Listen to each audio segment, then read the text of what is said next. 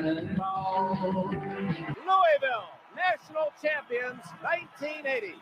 Cardinals have won the national championship. 75th NCAA college basketball champions.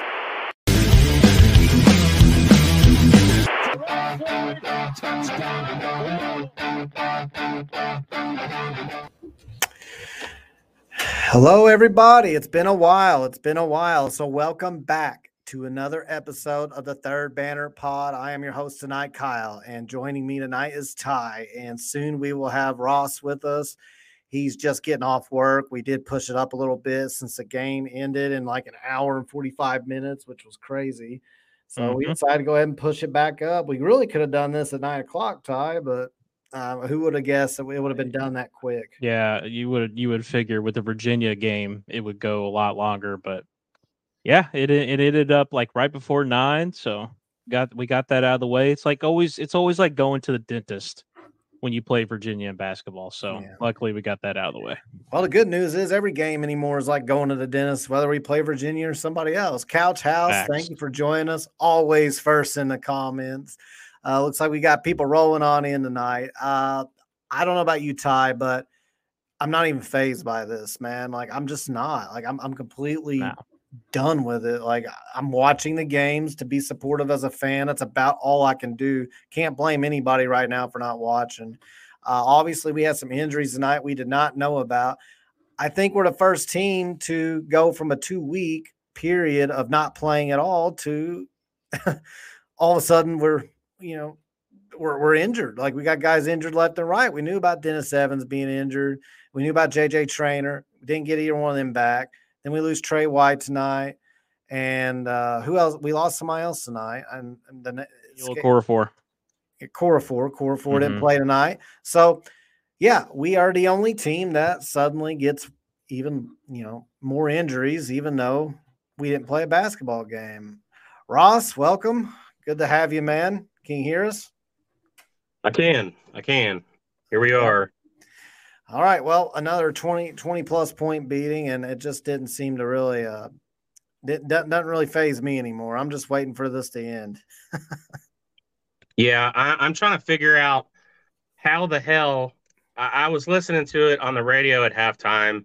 I didn't tune in for any of the second half. I'm trying to figure out how my parlay didn't hit I mean, the score was what 35 to 20 at halftime. Correct. I had the under 29 and I had Beekman who needed to go over 15 and a half. So he needed 16. He had 11 at halftime.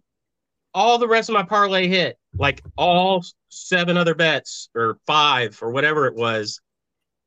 I don't. I literally don't know how those were the two things that cost me from winning that. I mean, and then I go look at the second half and the score was 40 to 31. I'm like, come on, man. Really? And I'm trying to figure out how Beekman didn't score five points in the second half. How did he not score five points? We, we just don't get our way as Louisville fans. Ty, what do you think? Well, eh, you were talking about the uh, the injuries and everything. I was going to ask, do you think Kenny Payne does practices like the movie Dodgeball? Do you think like is that how you imagine the practices go? Like if you could dodge, they, like, dodge a wrench, you could dodge wrenches? a ball. You know what I mean? Like you just throws wrenches and shit everywhere and hurts everybody. I don't know. I just I just can't understand how you know we were all healthy all of last year, which didn't seem to matter. We've had a couple injuries, nagging injuries with uh, JJ and with mm-hmm. uh, Dennis Evans.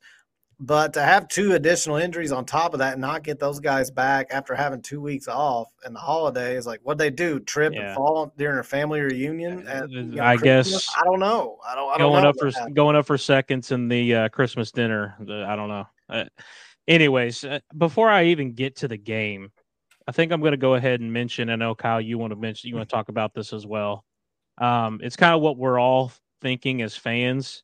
Corey Alexander you are a freaking clown, dude. You are a clown. Um, the gas, the constant gaslighting that I'm seeing from announcers and um, you know, Corey Alexander today, seemed, I, I think that's the only thing he talked about really throughout the whole game was trying to gaslight fans into how they should feel or think about this. Corey, you don't know the half of it, dude. You haven't been here for this. You're just now tuning in. I'm sick and tired of people making excuses and and trying to tell us as fans how we need to feel, what we need to think. Call it like it is. This has been a ulti- this has just been a failure from from the top down. And it Yep. just continued tonight. Tonight was just another example. That's why it doesn't even phase me anymore. It's just another example to add to the amount of failures that has been the Kenny Payne era. I- Um, I'll, I'll say this about Corey Alexander. We I'm, I don't speak as a monolith for all Louisville fans, but I can tell you the majority of Louisville fans do not care for your opinions, especially No. about our fan base, Absolutely our not. program, and the majority of us know you have no clue what you're talking about. First off, flexing about knowing Kenny Payne was a guy they were going to hire.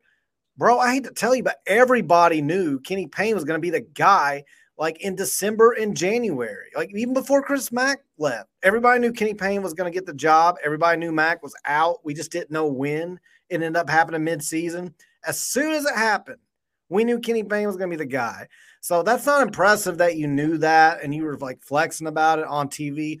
Everybody knew that. And a lot of us were very skeptical of it and dreaded it. And now look at it. Now, that that aside, you don't seem to have a clue what's going on here, man. Like you don't speak for us. You don't mm-hmm. know the half of it. You act like you act like like we have all these issues going on right now because of things that happened in the past. It's a clean slate. Now, if you want to argue last year we had some stuff that he inherited, absolutely. But you still don't lose Lenoir-Rhyne. You still don't lose your first three games by one point to way inferior competition. And you still don't go four and 28. Then you come into this year with the easiest schedule out of arguably anybody in the Power Five. Arguably anybody. You're five and eight right now. We're getting spanked by teams we have no business being spanked by based on how the roster stacks up on paper alone, such as Kentucky Wesleyan in an exhibition game. DePaul. DePaul owned us from start to finish, and they haven't done anything all year. And that's just Mhm. Arkansas State creamed us.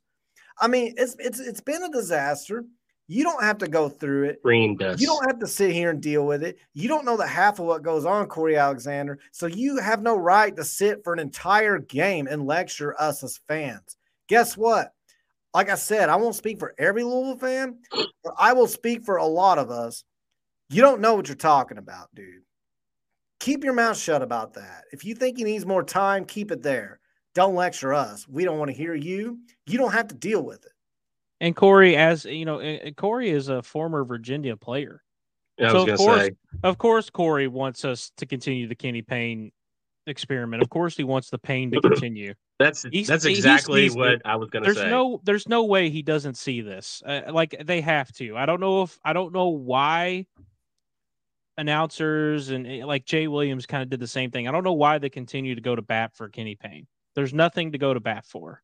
Um, I know you have to see it. If you if you have any intelligence and and a former basketball player, if you have any any experience, you have to see this for what it is.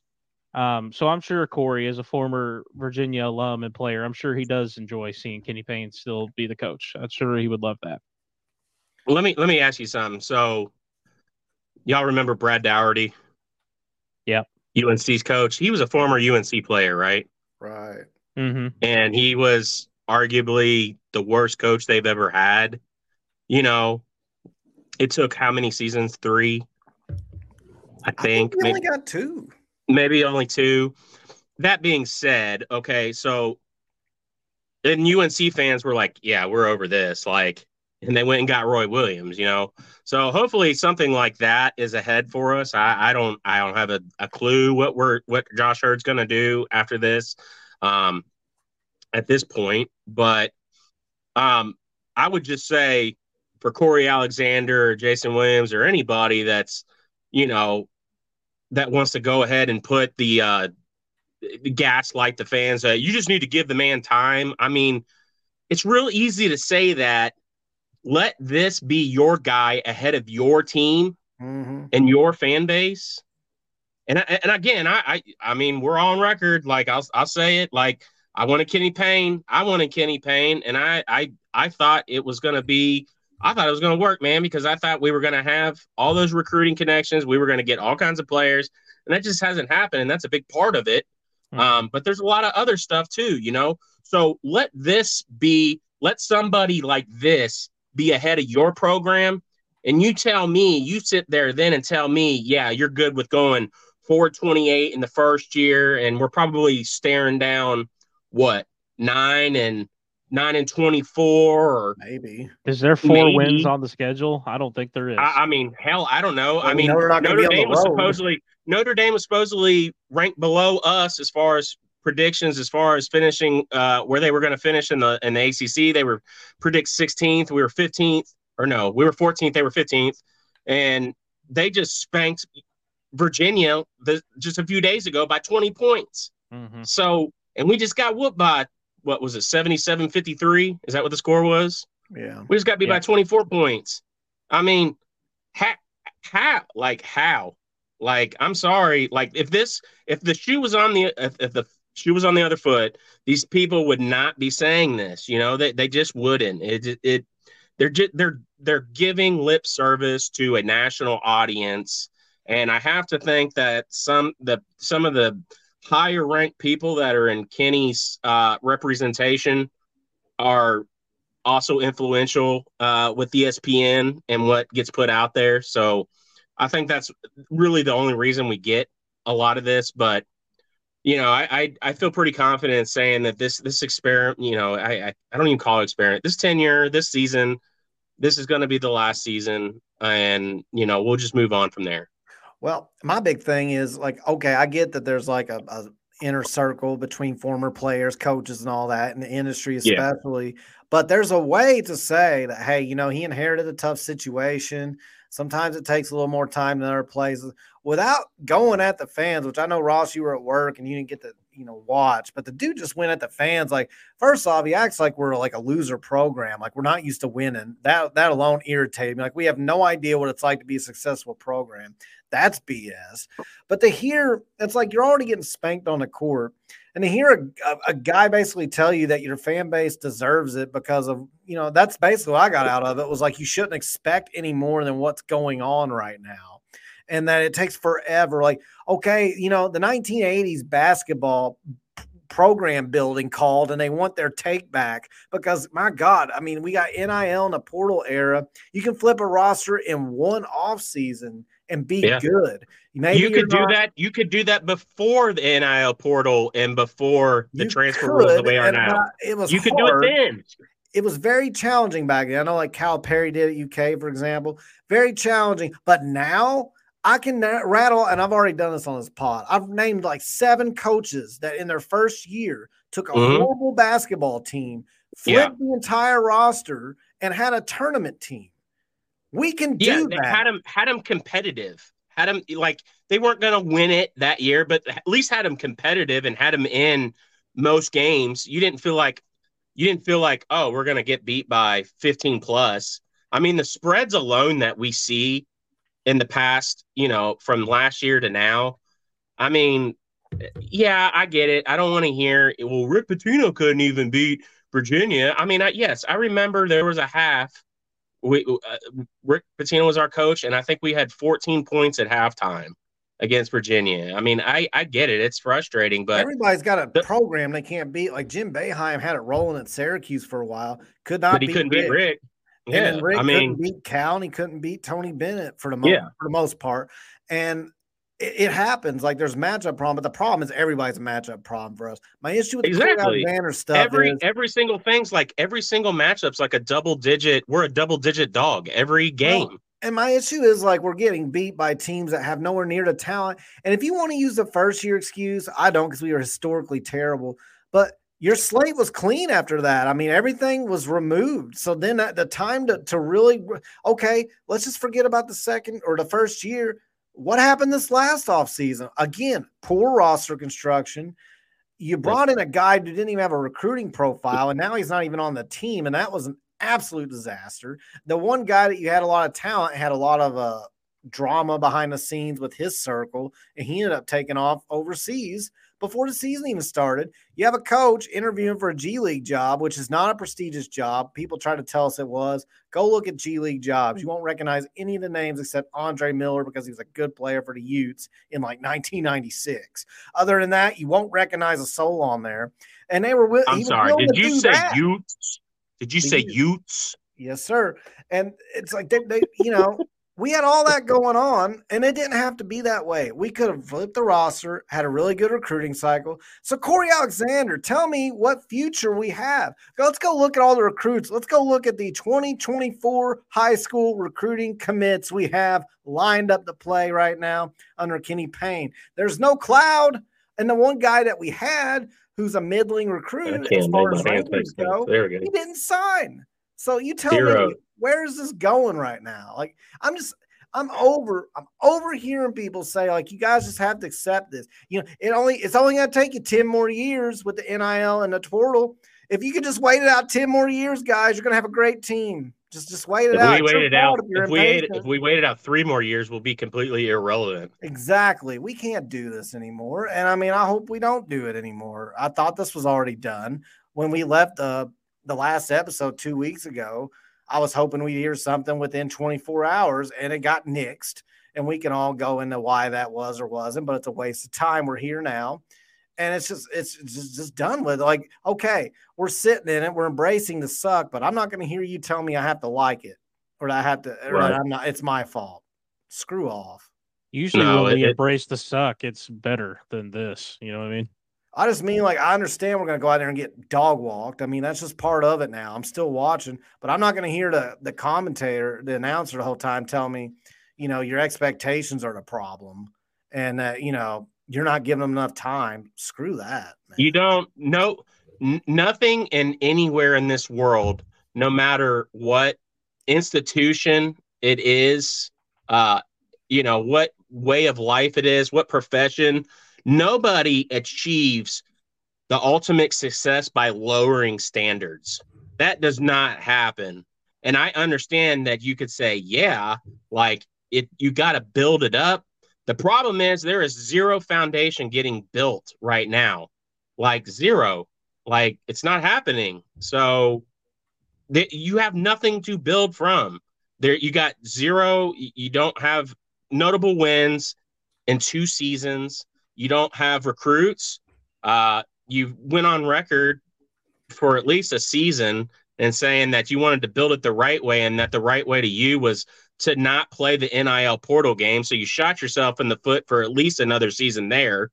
And you know, now you're now you're in recovery mode trying to uh, make up for that. You've got coaches trying to leave. So how how are you the hell are you going to attract top-notch talent out of the portal when they've seen you say all this, then they look at your record and they see what you're putting out on the court, and then you got coaches that are le- that wanting to leave. Players aren't coming to play for that.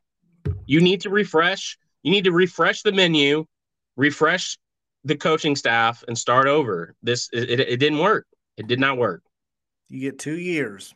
You get two years in the NIL transfer portal era at a perennial blue blood college like Louisville. You get two years now. Sorry. Can't do it in two years. You can't make a tournament. Next guy up. And I'd say that for anybody. It's no bias. Any of them. Yeah, How we need we need a go. Sorry, I was gonna go say we need no, we need we need dream chasers and we need moon children and uh high character warriors. You know, yeah, that's what we need. We need all that shit. Anthony brought it up in the comment section. I posted a little bit ago uh, he he mentioned this is the, one of the things that Corey was talking about. He said a top ten program all time isn't used to winning. Corey tried to make this argument that we're just not used to winning. Corey, what in the fuck are you talking about? Yeah, not since your boy got here. I, I'm sorry for my language. I know my family's gonna be like, Ty, don't say that, but I, dude, what are you talking about? That guy is such a clown. Yeah.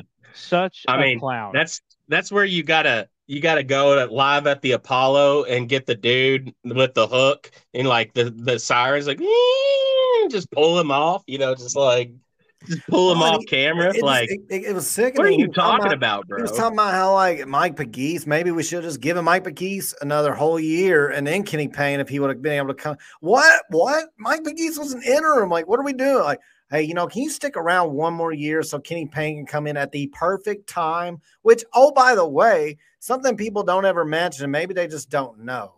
But Kenny Payne was well aware of the situation he inherited and said it Mhm. was not going to be a problem. Said that Mhm. Yep. before he got hired, said that right after he got hired publicly, but he was telling Yeah. people behind the scenes, I'm not worried about the NCAA stuff. Whatever ruling they have, I'm not worried about it. We're going to get dudes in here.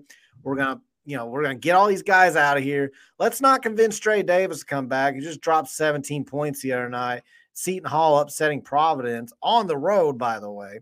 Let's not, let's not, let's not keep guys like that. Let's replace him with Devin Ree and see what happens. And then when, when it doesn't work out, we'll blame the cloud. We'll blame the cloud. Well, and, and make it make sense too. Kenny Payne's the guy for this job, right? But maybe we should have given Mike Pegues the job.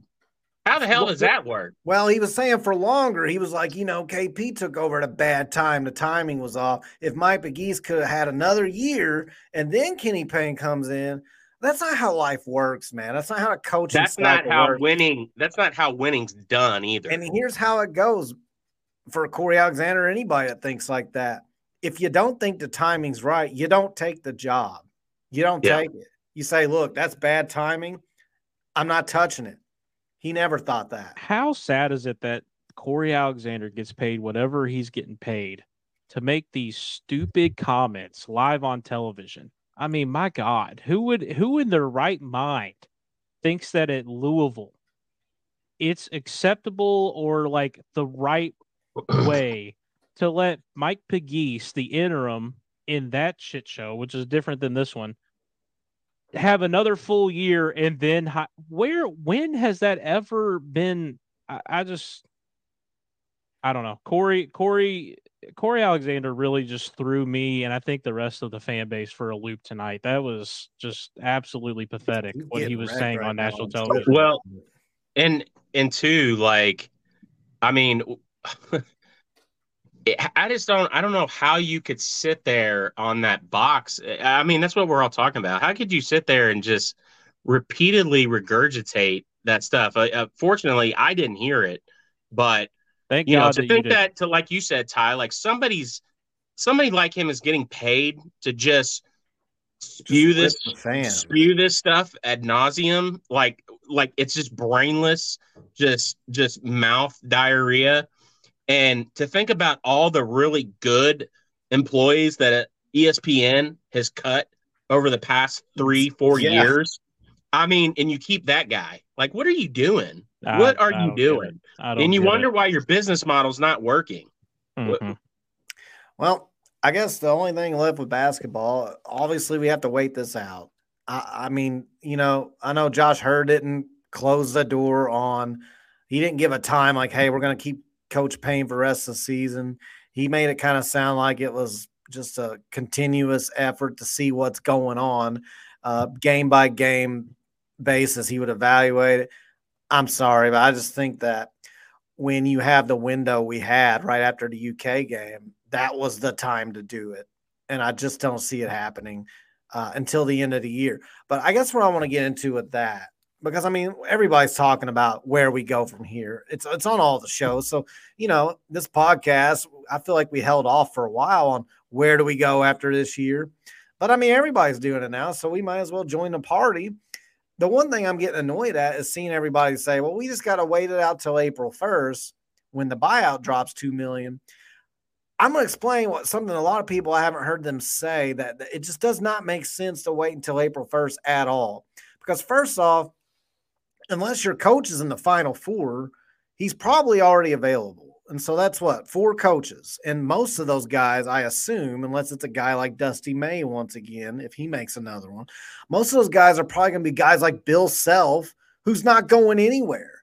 So at the most, you might have like two coaches within your pool that you can, and, and I'm guessing we won't even have that. So where I'm going is like you wait till April 1st to fire Kenny Payne You've got to fire him. Then you've got to conduct the official search. You may have put feelers out there, but you still had a Yeah. coach. So now you got to really figure out who's interested. That takes time. Meanwhile, your transfer portal opens, I believe, like March 16th or March 17th. And it closes when? Like I think the very beginning of May. And Connor, I'm sure Connor's got the net dates memorized, and he's in the chat right now. But I'm pretty sure the very beginning of May. So what you're telling me is we could go to like April 10th, April 15th without a coach, and then the coach is going to come in, have two weeks to recruit the portal, and then No. we're gonna we're gonna do what? Field a team? you- again? you forgot a crucial happen. You forgot a crucial step in that. The coach has got to be named, and then he's got to put together a staff, and then they got to go recruit. Like, right, right. like that's not that does not work. That does Or for not Kenny work. Payne, you just wait, you know, a month or two until, you know, after you get hired, then you make your staff. Well, and we better not have that happen again. And your hope is that with the current coach, because I believe we'll bring in a head coach, your hope is most of the assistants, if not all of them, will just come with them.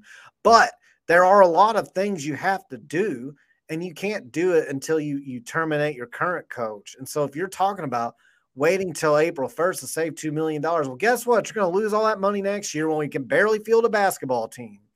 You have to get a coach in there as soon as possible when the regular season ends. Now, if you have to wait it out for a good coach that's in the tournament, so be it. Yeah, Connor says March 18th, so I was a day off to May 1st. Yeah, so go ahead and hire a coach on like April 10th. And then he gets a staff in there by April, what, 17th? He's got two weeks to recruit a portal that's already drying up. That's Yeah. not going to happen, guys. So I'm sick of hearing the April 1st thing. It does no good to save $2 million if you go into next year with a with a With a shitty roster. again and no Yeah. fans. A- absolutely. You're gonna have to you're gonna have to do it before then. Now he may make it to the end of the season, but for us that would be what March March third, March fifth, whenever that first ACC game's done. Uh, I mean, we're most likely gonna lose that. I mean, that's when the season's gonna end. Guys, At you don't point, realize you we're do going on a after that. We're going on a UConn run right now. At the end of the oh. season, we're going to win five, six straight.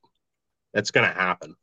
All right, because we said it's going to. No, I'm Corey. Bryant says, "Get the dude from McNeese State." That would be Will Wade, and that's a very controversial figure. I, out of realistic names, he would be on my list. He wouldn't be number one. He'd be up there, and I know he has dirt, as they say, from something that's now legal. So it's, it's no different Right. to me than when Kelvin Sampson got fired from IU for re- text messaging recruits, and that was illegal. And then, like a year or two later, they legalized it. I would hire Kel- Kelvin Sampson tomorrow. Uh, he obviously has no interest in leaving Houston, much less coming here. I'm just saying. Uh, Will Wade is towards the top of my realistic list. I, I know people want Drew and Muss and uh, Pearl. I just don't think we're going to get any of those guys. I mean, I, I'm just. I, I, I've been banging this drum. If you're going to go controversial, you go for a dude that's for sure going to win, and that's Chris Beard. that's my opinion. I mean, here's the thing, right? Yes, he had the domestic dispute issue. And yes, there was some sort of settlement. So it doesn't mean that he's exonerated from what happened. It means they came to a settlement, but it does mean, and this is my very limited, well, I have no law experience at all, but I do know that in most states, when there's domestic uh, disputes, the state can still press charges even if the victim doesn't want to. So the fact that the state didn't press charges and continue those charges, that's something.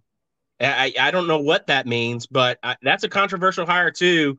Will Wade's a controversial hire. Like I know Beard will win.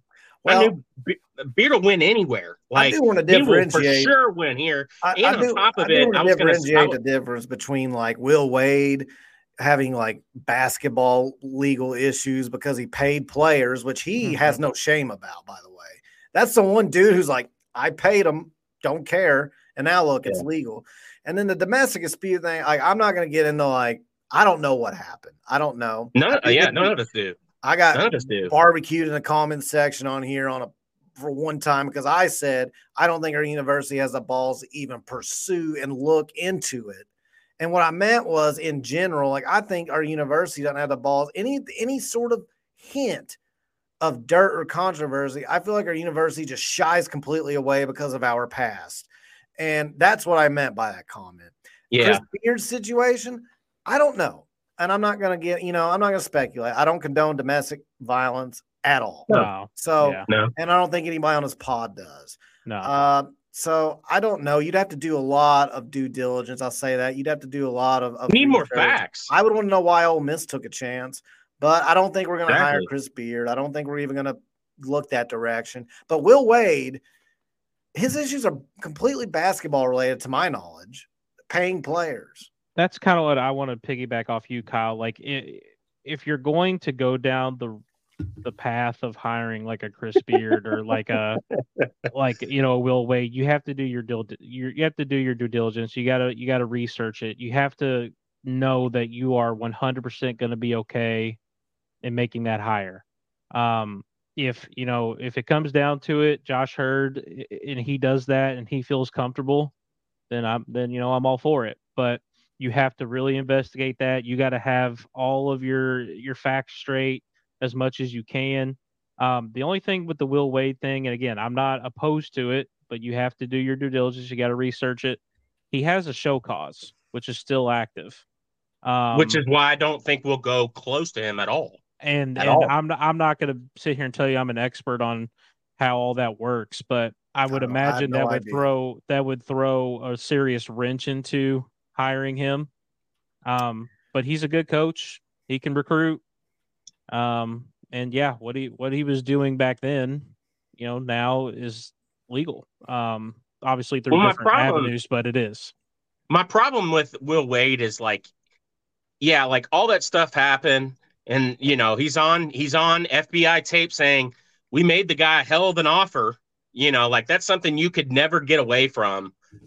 Eh, Like with our past and that, you know, that's something you could not get away from. It's going to be constantly be be brought up. Um, The, The second thing is- too, he did he didn't he didn't exactly light the world on fire at LSU when he got the chance to go from VCU to LSU. He didn't like he was getting good recruits and he didn't like kill it. So to me, I that's a sign- He had some good I mean, teams. he was all I mean, he was all Sweet right. 16 teams. But I mean, I think he, I think given time, it, it seems like it takes most coaches a while to like get over that like Sweet 16 hump. Now there's a few exceptions, and then like you'll get a, a freak Final Four run like Dusty May, and then like Shaka Smart. But as far as like consistently can be, I mean, it just seems like it takes most guys a while to. I mean, Bill Self mean- struggled for a while getting over that hump, and then he finally did it. Roy Williams, speaking of going down the, it took him forever. It was like he. I Was know, a but Roy Williams was consistently an elite eight coach. He couldn't get to the final four. That's a big difference. Well, I mean, like that Will Wade's young though. He's making Sweet 16s. It's only one get. I don't know. I'd take a chance. I don't think he's number one on my list, but I also don't think we're gonna get like okay. to me it feels I- like a retread, which is There was- why I'm I'm kind of like meh on Shaka too.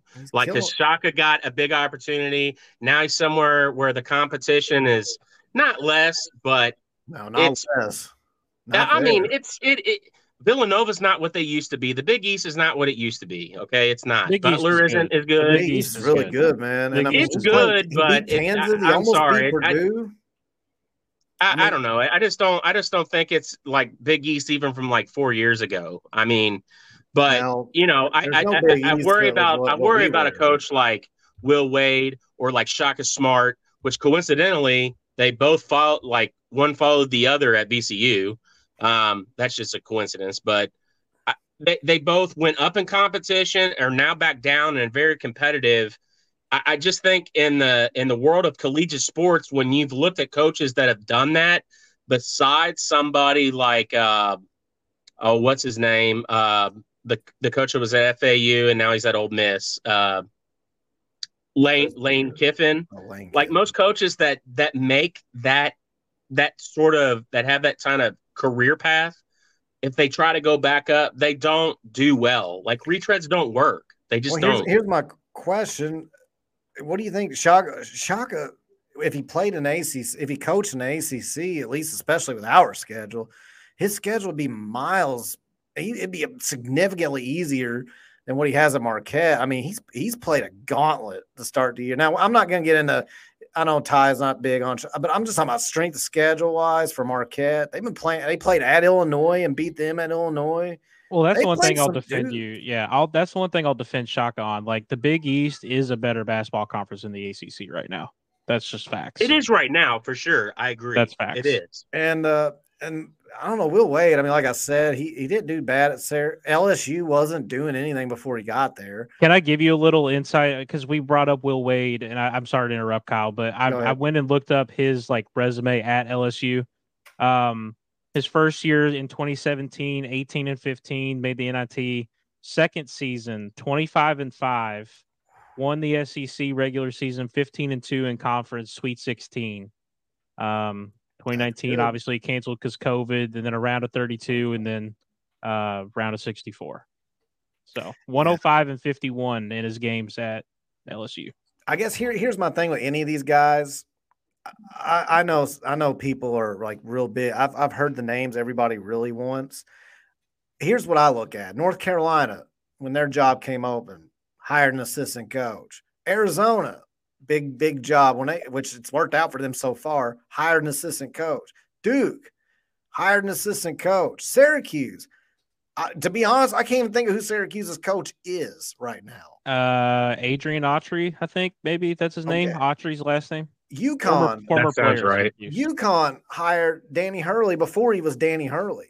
I mean, when he was still an up and comer, that kind of like a lot of these other guys we've talked about had a lot of perceived awards. I mean, he's killing it now.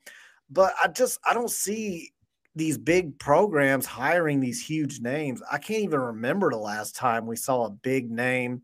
I want to say Roy Williams when he went to UNC. I mean, I'm sure there's been some since then. I know Bill Self obviously then went to went to Kansas. I believe he was at Illinois, but he wasn't quite Bill Self yet either. Uh, I, I have a hard time thinking of like these huge coaches like a Musselman and a Scott Drew and a Bruce Pearl who once they get established at a school and have them in the top 10 or 15 I don't see them leave those schools very often and I hope that we are the exception. I mean, I know we hired Rick Pitino 23 years ago and that was insane, but he had just gotten fired from an NBA job, so it was that's one thing about that one. I just I'm not seeing I guess I'm not seeing where we're to pull this huge name, and I hope I'm wrong. I do. I just, I just, I look at the guys. I'm looking at guys like Jerome Tang and Dusty May, uh, maybe Will Wade if we were willing to take that kind of PR hit for a little bit. I wouldn't care. I know some people would. I just feel like some of those guys are more realistic names than I don't know, Musselman. I've heard Nate Oats brought up a lot. Can't imagine he'd leave his situation. I'm not totally sold on him anyway, but I just can't imagine a lot of these guys would leave that when we haven't seen anybody else at Blue Blood when when their jobs open. We haven't you seen know how, big names moving. You know how in college football, like um, gosh, Lincoln Riley is the example I was going to make. Lincoln Riley went from Oklahoma to USC. I don't see something like that happening in college basketball. I just don't know that there really is any of those types of coaches anymore. I mean, there's obviously some still some legends and all time great coaches out there. Captain Hammond, there's, there's a million reasons many. why Billy D wouldn't come. First off, he's a Rick disciple, would never come here because of that. Burn that bridge. I don't think he would come anyway, but he just actually had him. I wouldn't want him either in a portal NIL era. I'm afraid he wouldn't be able to navigate it. And then he had an interview come out like yesterday where he actually talked about he sounded like an old boomer on its front porch telling them to get off their lawns, saying that like college basketball is basically not what it needs to be anymore because the portal and NIL ruined it. That that's I'm paraphrasing with my own opinion thrown in there, but that's yeah. what I got out of it. I, I don't think he wants anything to do with uh, coaching college basketball, and I don't really want him if that's his mindset. Yeah, I don't. I don't want him at all because I mean, he he's been away from the game for like how, how long has Billy Donovan been away from Florida? Five years now.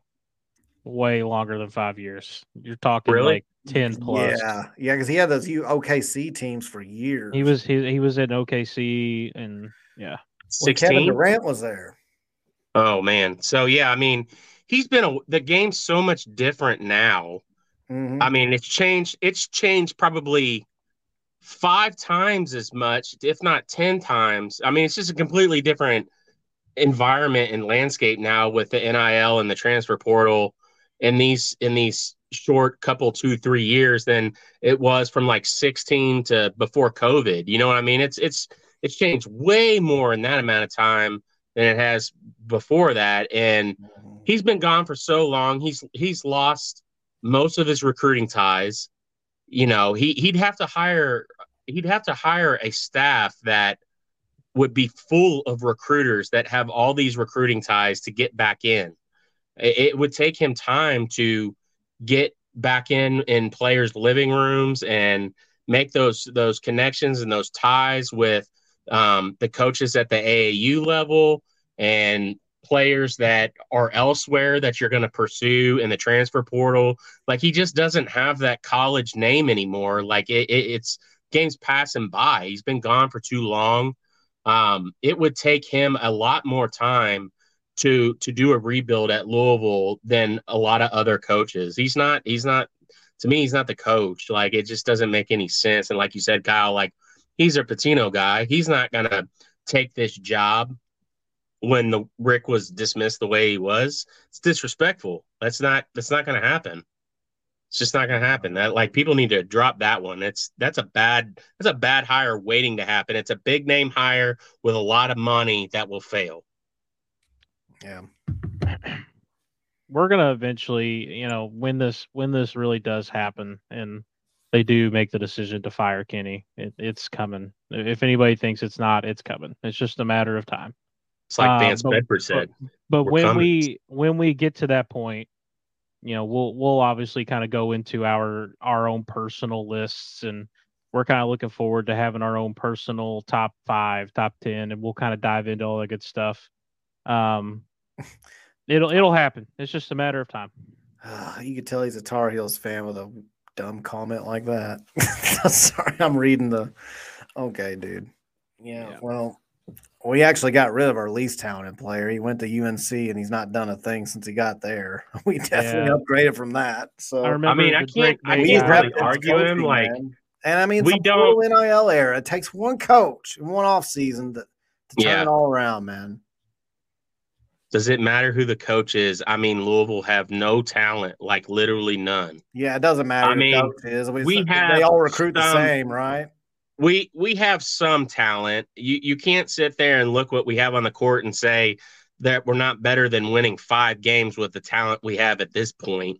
There is some talent. Is the talent where it he's basically making our our our argument for us. So like he's basically saying Louisville's a better program than what they're fielding right now. Yeah, no shit.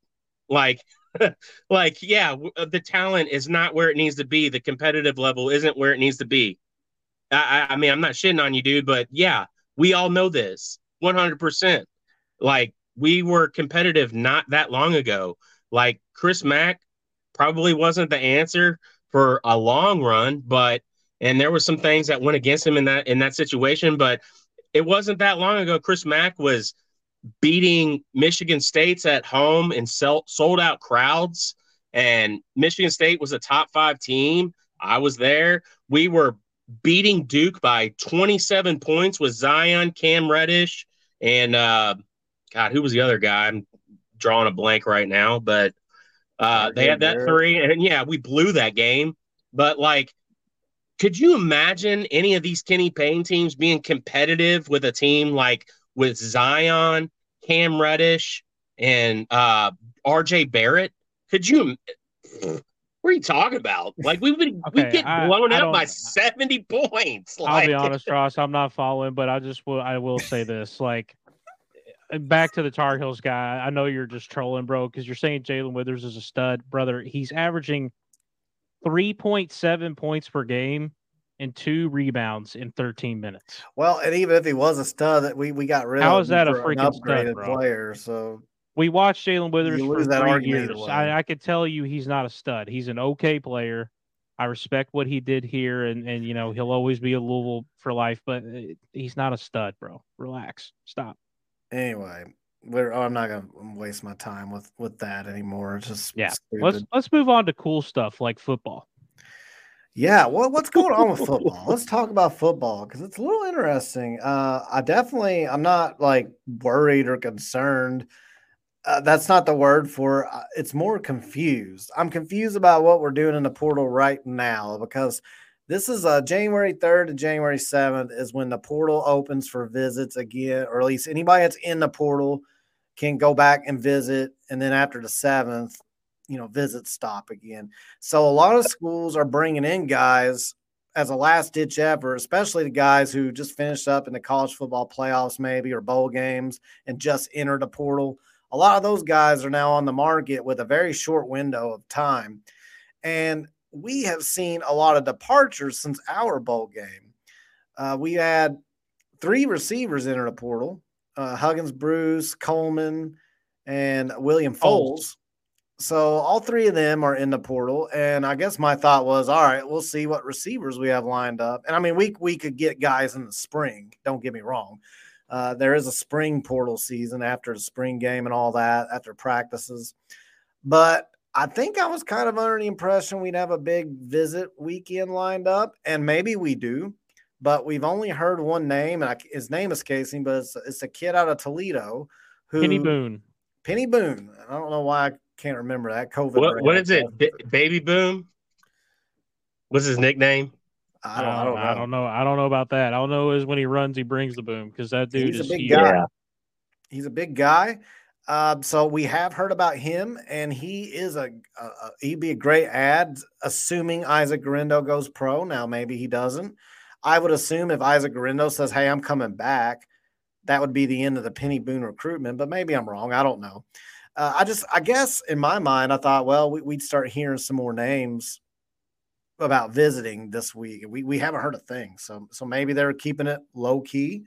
I don't know. What do you guys think? That's kind of be, that's going to be like the fascinating thing to talk about is like Peny Boone versus Isaac Guerendo. Um, because we've all, we all saw how Guerendo like really kind of took off in the second half of the season mm-hmm. and and how awesome he looked. And in the bowl game he was phenomenal. And then you have peny boone who right now i'm not mistaken he's like the second rated or top five running backs in the portal. So it's going to be fascinating to see. Hopefully we get an answer from ig soon. Um, i know he's still up in the air about whether he's going to come back or whether he's going to just move on.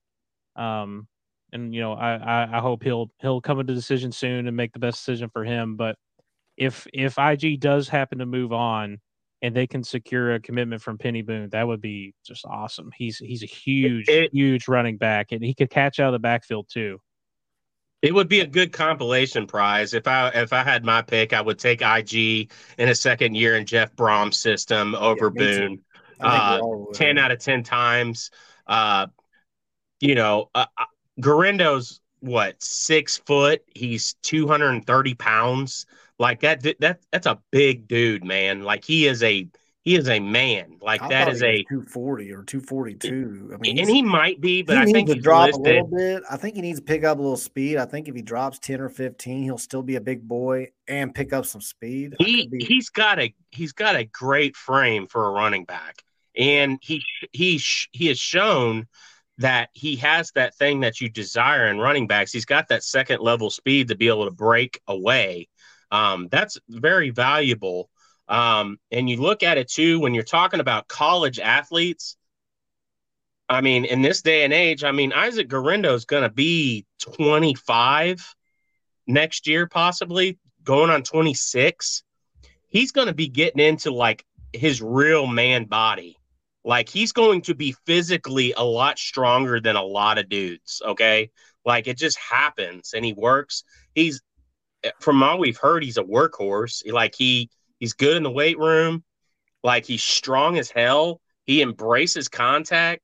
Like you got a six foot running back in in a in something like what Brohm likes to do. He does want to throw the ball around more, which is why we went after more tight ends this year, so we could actually spread the ball down the down the seams in the middle of the field this year. you're going to need a running back out there. If you have a running back that's out there that you're able to keep on the field all downs and not um, give away what you're trying to do, because that running back can also block, which IG can, and I think he can still get better. I mean, you don't tip your hand to the defense. That's invaluable. That is invaluable. Like you're dictating to the defense before the ball's ever snapped. And that's that's the name of the game. And I will take IG back all day. But if we if he decides to to turn it and go pro, I'll take Boone because that dude's squatty as hell and he's gonna bust some people in the chops too. Like like what I've seen off of his tape. He's a like that dude is a goal line back all day.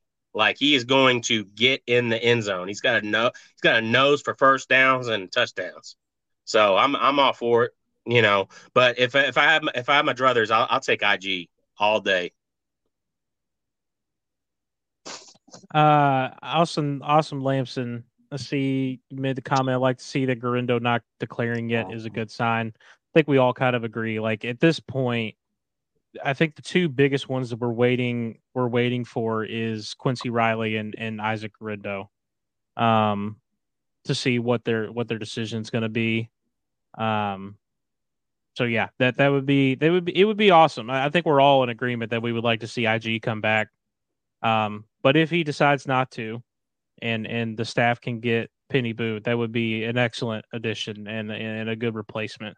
Um, Boone, just to give you all some some stats real quick. Boone ran for 1,400 yards this past year at Toledo, 15 touchdowns, uh, 15 catches for 219 yards. He averaged 15 yards a catch. So, uh, uh so 1,700 yards from scrimmage. Yeah, Man, yeah, he, he, yeah, he's a real deal. I think then he have like six, almost six yards per carry.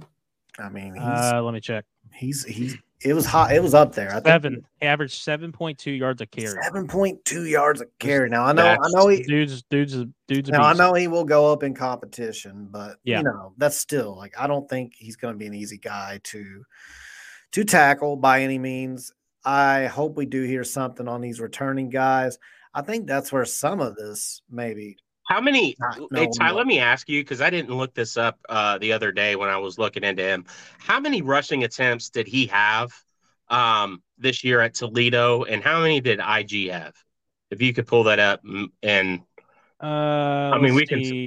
Boone had 194 attempts this year. Okay, how many IG got? Yards. It'd take a minute for me to look it up, but I can find it.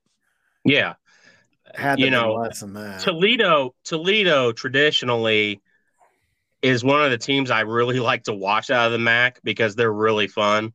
They generally always are. Um, so I would say that, um, you know, Boone gets a benefit of having some uh, a lot more empty boxes. Um, I just think that next year, if IG comes back with the weapons we're going to have at tight end, you you're going to be able to go a lot of 21 sets and have two tight ends on the field, one running back, and you're going to be able to disguise it as um, a lot of times as a run play, and you're going to be able over, be able to overload on a side, and then that be a pass play, and that's going to open up a lot of stuff. Not like not only the middle of the field, it could open up a lot of the stuff uh, for passes to the backs in the backfield because you've got a lot of the defense dropping back, but also because they're going to be reacting to the tight end so much, it's going to open up the boxes for IG to get more yardage per carry. And I, I, I think IG in a second year could be an all-purpose back next year. Like I think he will absolutely dominate carries next year. I I, I believe that, but not to the extent to where we won't keep him fresh. But he will stay on the field a lot, a lot. Guerendo Guerendo had 132 carries for 810 yards, 11 touchdowns, okay. 22 catches for 234 yards. So both Guerendo and Boone are also able to catch out of the backfield. Yep. Um, IG actually went over a thousand from scrimmage last year, so that was pretty impressive. So yeah, especially with the start he had, and well, having to share with Josh. Mm-hmm. Yep. Well, and, and don't forget we have have the kid out of Miami that's coming in, Chaney, mm-hmm. and mm-hmm. he's I think he's a really good player if he can stay healthy. He's very explosive, and he can also catch out of backfield. If you land both of those guys in the backfield. I mean, that, I mean, obviously, Guerendo, like I said, you land Guerendo with, with Chaney. That, that's awesome, man. Yeah. That's awesome. I do see people saying we need some cornerbacks. I, I, I will say, and good to see you in here, Desmond. Uh, I, I will say, you know, we had we had the kid out of Florida, Jalen Kimber. He's visiting Texas A&M. Why would he do that right after he committed here? He committed here a few days ago. Why is he suddenly deciding he wants to visit somewhere else? Now somebody's coming back. I asked that question on Twitter with the with the wind horse pointing up. One of my favorite Why would he memes. do that? And It's all so the good. answers I got were very much, well, you know, he's he's wanting to get more money, which yeah, that that's probably true. That's always true. I guess my question would be: Did did they wait? Do you think that that they waited to recruit Jalen Kimber till he committed here? I don't think so. Uh, I guess we'll see. I just think there's a reason why Jalen Kimber's looking around all of Um, a sudden. So we'll see what happens in the next. Few, hopefully by the end of this week, I'm thinking we're going to get some clarification on some of that, and I think some of this is going to make a lot more sense.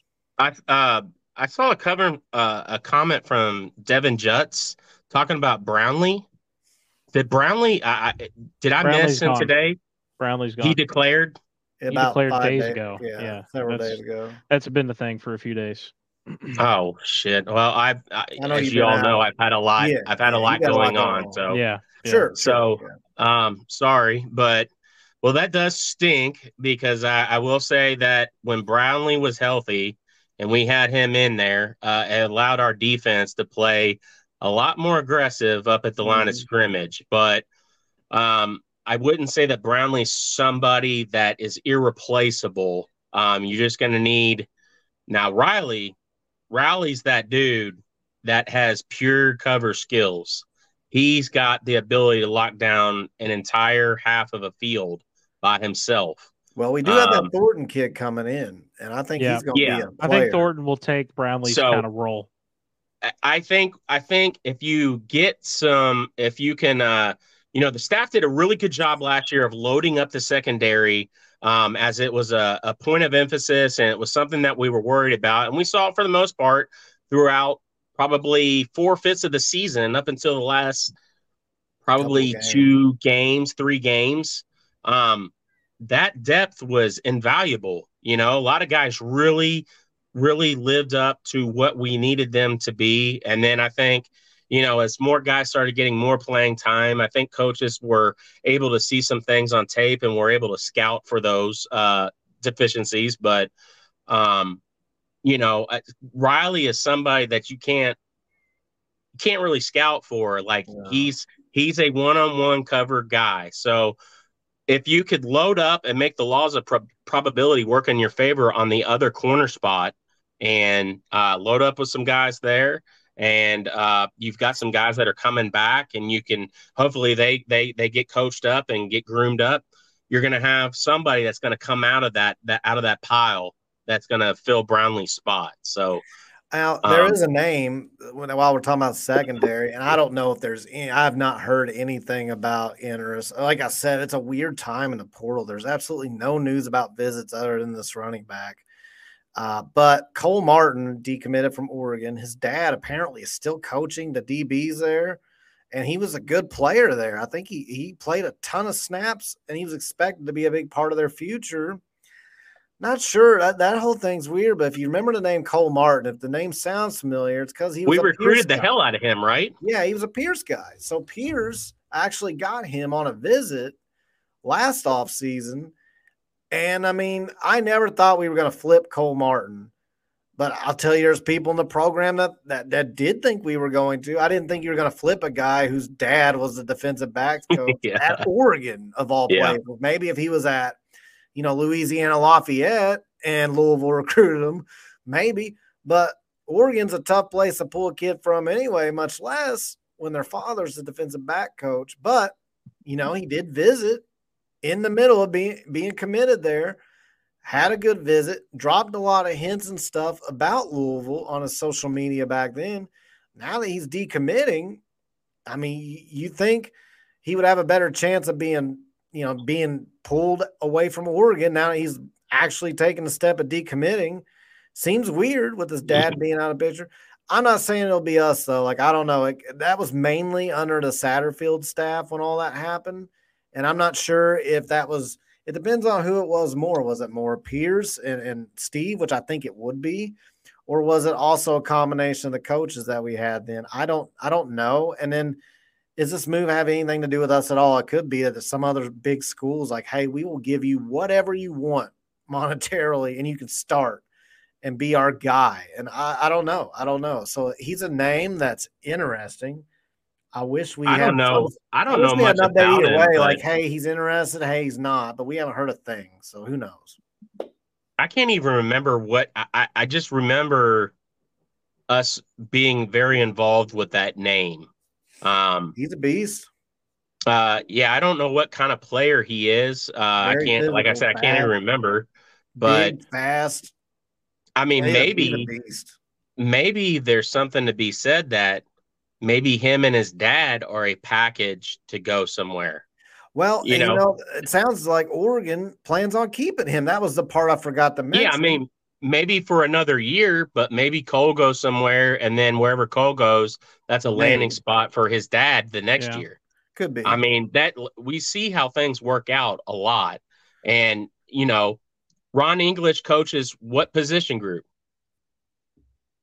Defensive DBs. coordinator. He he's a DB's coach. I thought Ellis was our DB. So guy. Well, no, English has been always uh, in his career. He's been a DB's coach. Oh, was that his um, he is a defensive coordinator, but yes. So maybe, maybe you could get a player like Cole here, and then maybe another good season of results from the defense, and Ron English gets another head coaching job, and then you've got somebody like his dad. I don't, I don't know if he would be ready for a position like that. I don't know a lot about his dad and his resume, hell, but hell of a recruiter, and he had a lot of. I remember looking up his dad last year.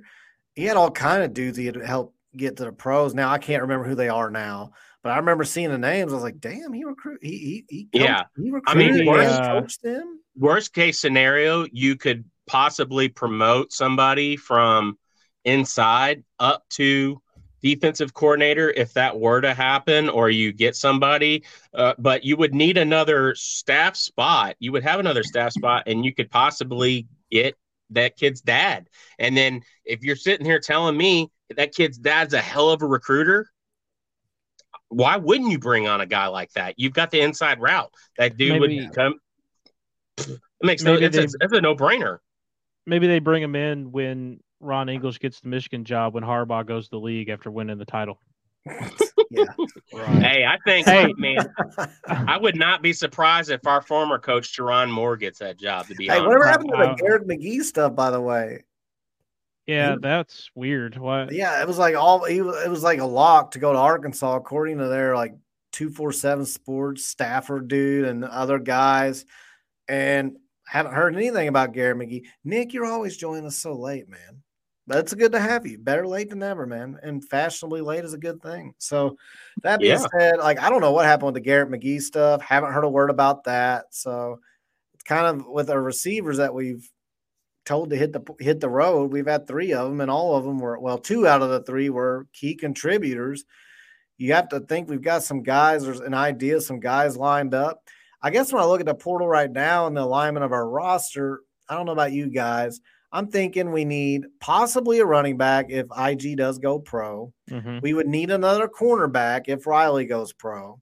If he doesn't, then you could argue maybe you take one more for depth pieces since Kimber's looking around. I'm not sold on Kimber anyway. For we could get into that. Uh, I'm not. I'm not either. To be honest, tackle or the lick. He can. He can cover pretty well, but he's not a physical guy. Uh, so we might need another corner either way. I think we need one more linebacker. We need an edge uh, opposite of Ashton Gillotte. Now, we had heard about the kid out of Miami, Ohio, whose name escapes me right now, as a guy they were hoping to get the visit, but I have not heard anything confirmed that he is. We visiting. need we need four offensive linemen. 4 mm-hmm. I think I think we I think we're going to need one more tackle after we got you know we got uh, Mills from Texas A&M, and we got a couple of guys. Uh, Nygra, and I feel like I'm missing another guy that we got out of the portal. But we've gotten a few guys out of the portal. I think we do need one more tackle for sure. Lance um, Robinson um, is a guy who stepped up now that he's eligible, and he, yeah. he looked really good. So I think we've got that position on. shoes. Um. And what else? I think we need another safety. I, I man, I think, I think with I think with I think with Shough, your guy back there, you need a you need a lot of offensive linemen. Well, they already got a lot. They have a lot. Uh, we, we have, need more. We have. Nygra. Where's T Jesse at? Where, where's our new Trent at? We need more. I'm telling you. We have Nygra, we need more depth. Mills, Cutler from Ohio State, That's and Mendoza. Cutler. Everyone forgets about Mendoza. He was the first one. So I, I forgot I, about I the Mendoza with, line. I agree with that assessment. I will say um, the corner spot. I know a lot of people are worried about. If Riley comes back, that's huge. But you also got to remember we have Aaron Williams, who you know sat out, uh, redshirted. He had that injury that he was kind of coming back from too. I think he's um, going to be a beast. I agree. They expect a lot out of him, and everyone forgets about Marcus Washington, the transfer out of Georgia, who was one of the top transfers last year. So they have a lot of younger guys that just don't have experience. That's the only thing. But there's talent there in that room, and, the, and there's talent in that position. Um, I think they are hoping that you know, um, I had it pulled up and then I went back to Lyman, but the the Tayon Tayon Holloway from North Carolina, yeah, uh, Corey Thornton. You know, if Kimber does decide to join and you know come along, sounds like A and M's trying to get him. Um, I, I don't feel as bad about corner. It still does worry me a little bit, but if Riley comes back, I feel pretty good about it. Oh, running back and receiver, back, running back and receiver and edge. Those are the top three worries for me right now. Uh, yeah, Mil- I mean, Chaz says Mills is not the answer. Watch Oregon. Look, man, I feel like every single person that brings up Mills talks about the one bad game he had in his career, and I just uh, Mills is really good. Like I he's think very physical. Offensive, he's lineman. very physical. He's gonna be our best offensive lineman. He yeah. had one bad game. I don't know, man. Like you I to I me, like, I, I think understand why everybody points out that one game. It's like, man, you did 20 things right, but that one that one thing you did wrong, that's all I care about, man. I mean, I, it's it's not something to not be worried about. Like if you watch that tape, he struggled with the the speed and the overloading on this on his side um in that in game. game. Yeah. Yeah, but that's something that you can scheme for. It's something to be worried about.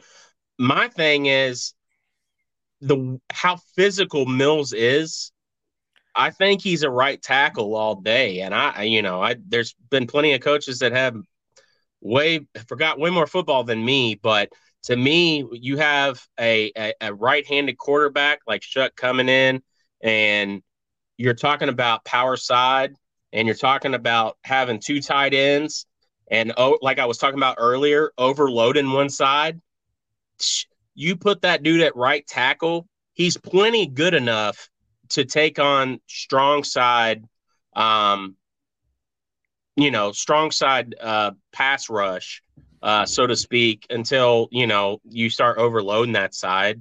Um, but I, I think you make him a right tackle, and you fi- you go and find yourself another tackle that's going to be available after the you know when the spring comes open after March. I, I don't know. Connor will know. Um, obviously, the I guess the portal is different in basketball than it's football, but um, we saw it last year. We went and got how many guys in the portal uh, after spring practice last year? I mean, we brought in four or five guys. I mean, and those guys, the, the O line performed extremely well this year. They graded well. Um, you know, I, I think Mills is yeah. a right tackle dude all day, and you line up and you run the ball with IG down the defense's throat over that side. I think and he's going to be our best lineman, and I mean we've got a couple. Really might, good I mean, he might be. I mean, I, think, I mean that's how high the I am. line's not complete though. We don't that's, we don't even know who else we're going to get yet. It's hard well, to. I mean, as of now, say that. Yeah, well, as of now, like I'm looking yeah. at the guys that are returning, the guys we got in the portal, and him. I think as of now, if if it were to stay like this, I think he'd be our best offensive lineman. Now, mm-hmm. Maybe I'm wrong, but that's how I'm just my only reason bringing that up. That's how confident I am in him. Like that's not the guy I'm worried about right now. I'm looking at a guy like a no offense, but Jalen Kimber, and I'm like, I just don't know why. You know, if you're not going to tackle out there, you can't really be your liability. It's 10 on 10 on 11 out there right off the bat. Even if you can yeah. cover well, you know, they're just going to run it right at you. They're going to run run towards the sidelines right at you, and if they oh, they're going to throw a lot of they're going to throw a lot of bubble screens out your way too, because you're yeah. not going to play physical to stand up the blocker to to stop the the play at the at the point of attack. Which I'd assume Kimber's not brought in to start anyway. But I mean, I, I also assume he would probably get some playing time. So oh, he he would be in the rotation for sure. You'd have to uh, you'd have to hope that we we can really improve on that. Unlike Florida, because I mean the UK game in particular, which that's if you're going to have a really bad game for a school that you're transferring to us, you, you, you don't want to be against the team that you haven't beaten in forever and have to play again at their place next year. So yeah, I'm just saying, like, seeing yeah, we don't want you. Game, we don't want you seeing boogeymen against the blue and white. That's, no, I mean, man, that's that's not it. But anyway, yeah. sounds like he may be heading elsewhere. At least he's looking at it. So we'll see what happens there. I think. I mean, do I we want to? do we want to give safety, any? But I think we need a safety. I think Devin Neal played well most of the year, but I think he did get exposed a little bit. He, MJ Griffin did. was a beast, but we don't know if he'll gain everything he had as far as explosiveness. You know, when you have an injury like what MJ Griffin had, you don't always come back the same. So I'll be interested to see what happens there. I think we really do need to add a safety. That's just my opinion. Yeah, I th- I think uh I mean Hutchinson stayed around, right? Yeah. Um. Yeah. Yeah. He's still here. So I, I like. I like the prospect of. I think the staff was actually very high on Hutchinson going into the year, and when he got hurt in summer practice, um, or was it spring? I'm trying to remember. Jazz, we, go watch the tape against UK on Kimber. Just put just it was Jalen Kimber UK. We lost. Didn't we lose MJ Griffin and Hutchinson within like a week?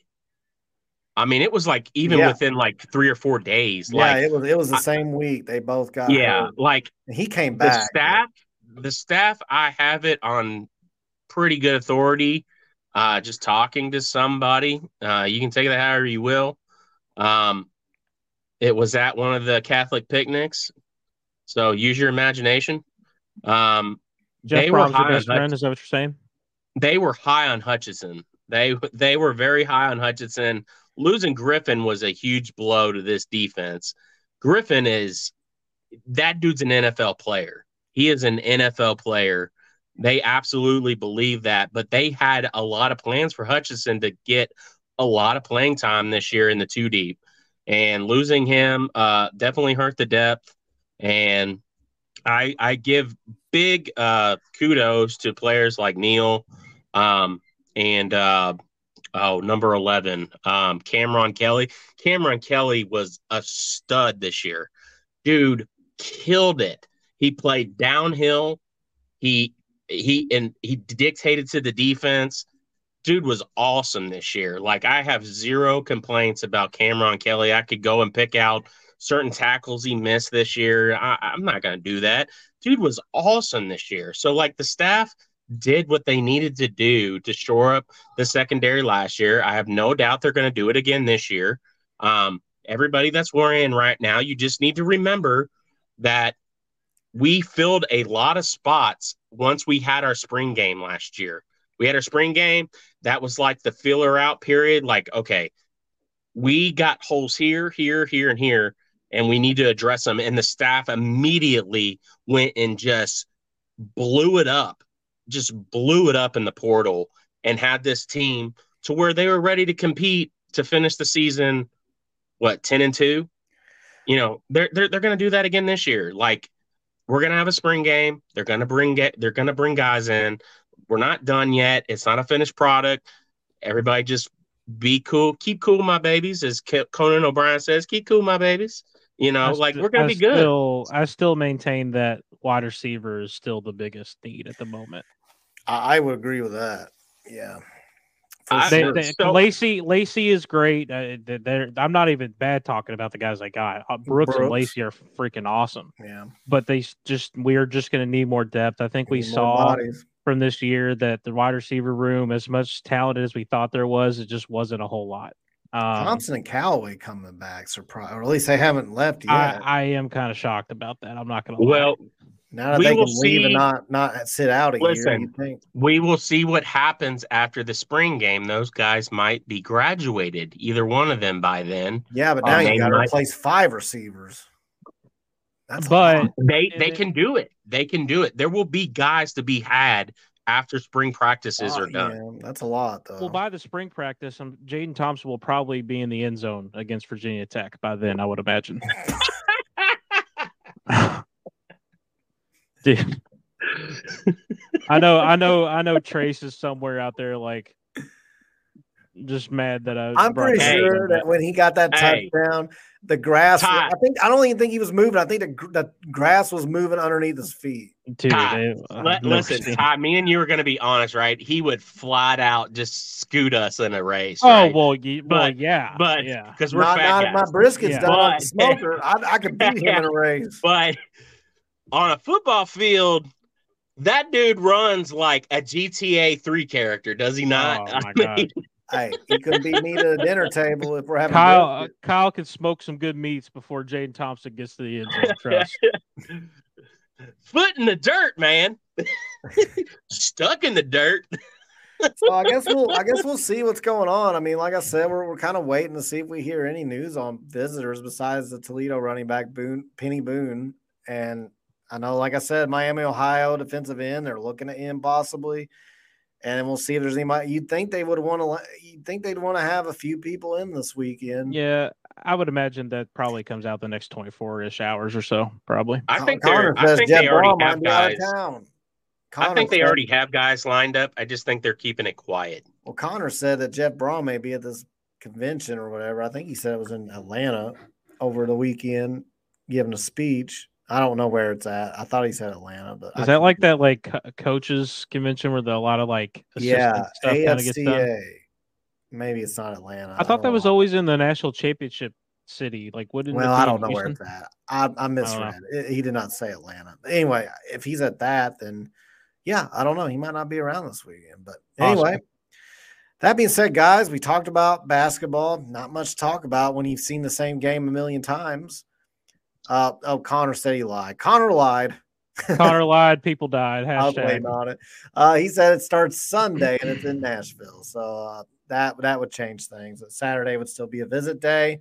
We'll see what happens. Uh, basketball, I was going to say it's the same game every single game, so there's no. No we could get into all. I mean, I watched the whole game. We could get into all The the Harlem nitty-gritty, but there's Globetrotters beat the Washington Generals. I prefer we don't get into it. That's what I'm saying. Like, I'm just done. Like, let me know when Yeah, we're gonna have a new coach. This is the point where we uh, are Yeah. probably going to have to call it quits. We've derailed. We are singing. We've That- derailed. You can clip that. That's for free. For There you go. free. All right. Well, did you guys have anything else? Go ahead. Ross. Uh, Go ahead.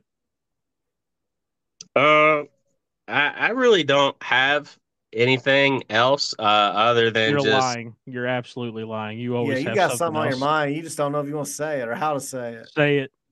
I, I would just say uh, we're in a new year and uh, love the ones that are around you and uh, never be afraid to say it and just uh, you know just be nice to one another and and just you know let's let's like let let's make the world a little bit easier. Um, I didn't got anything sports wise to say at this time, but um, you know the ones that are in your corner, love them you know, uh, love them up, and that's a that's a that's a coach sat quote.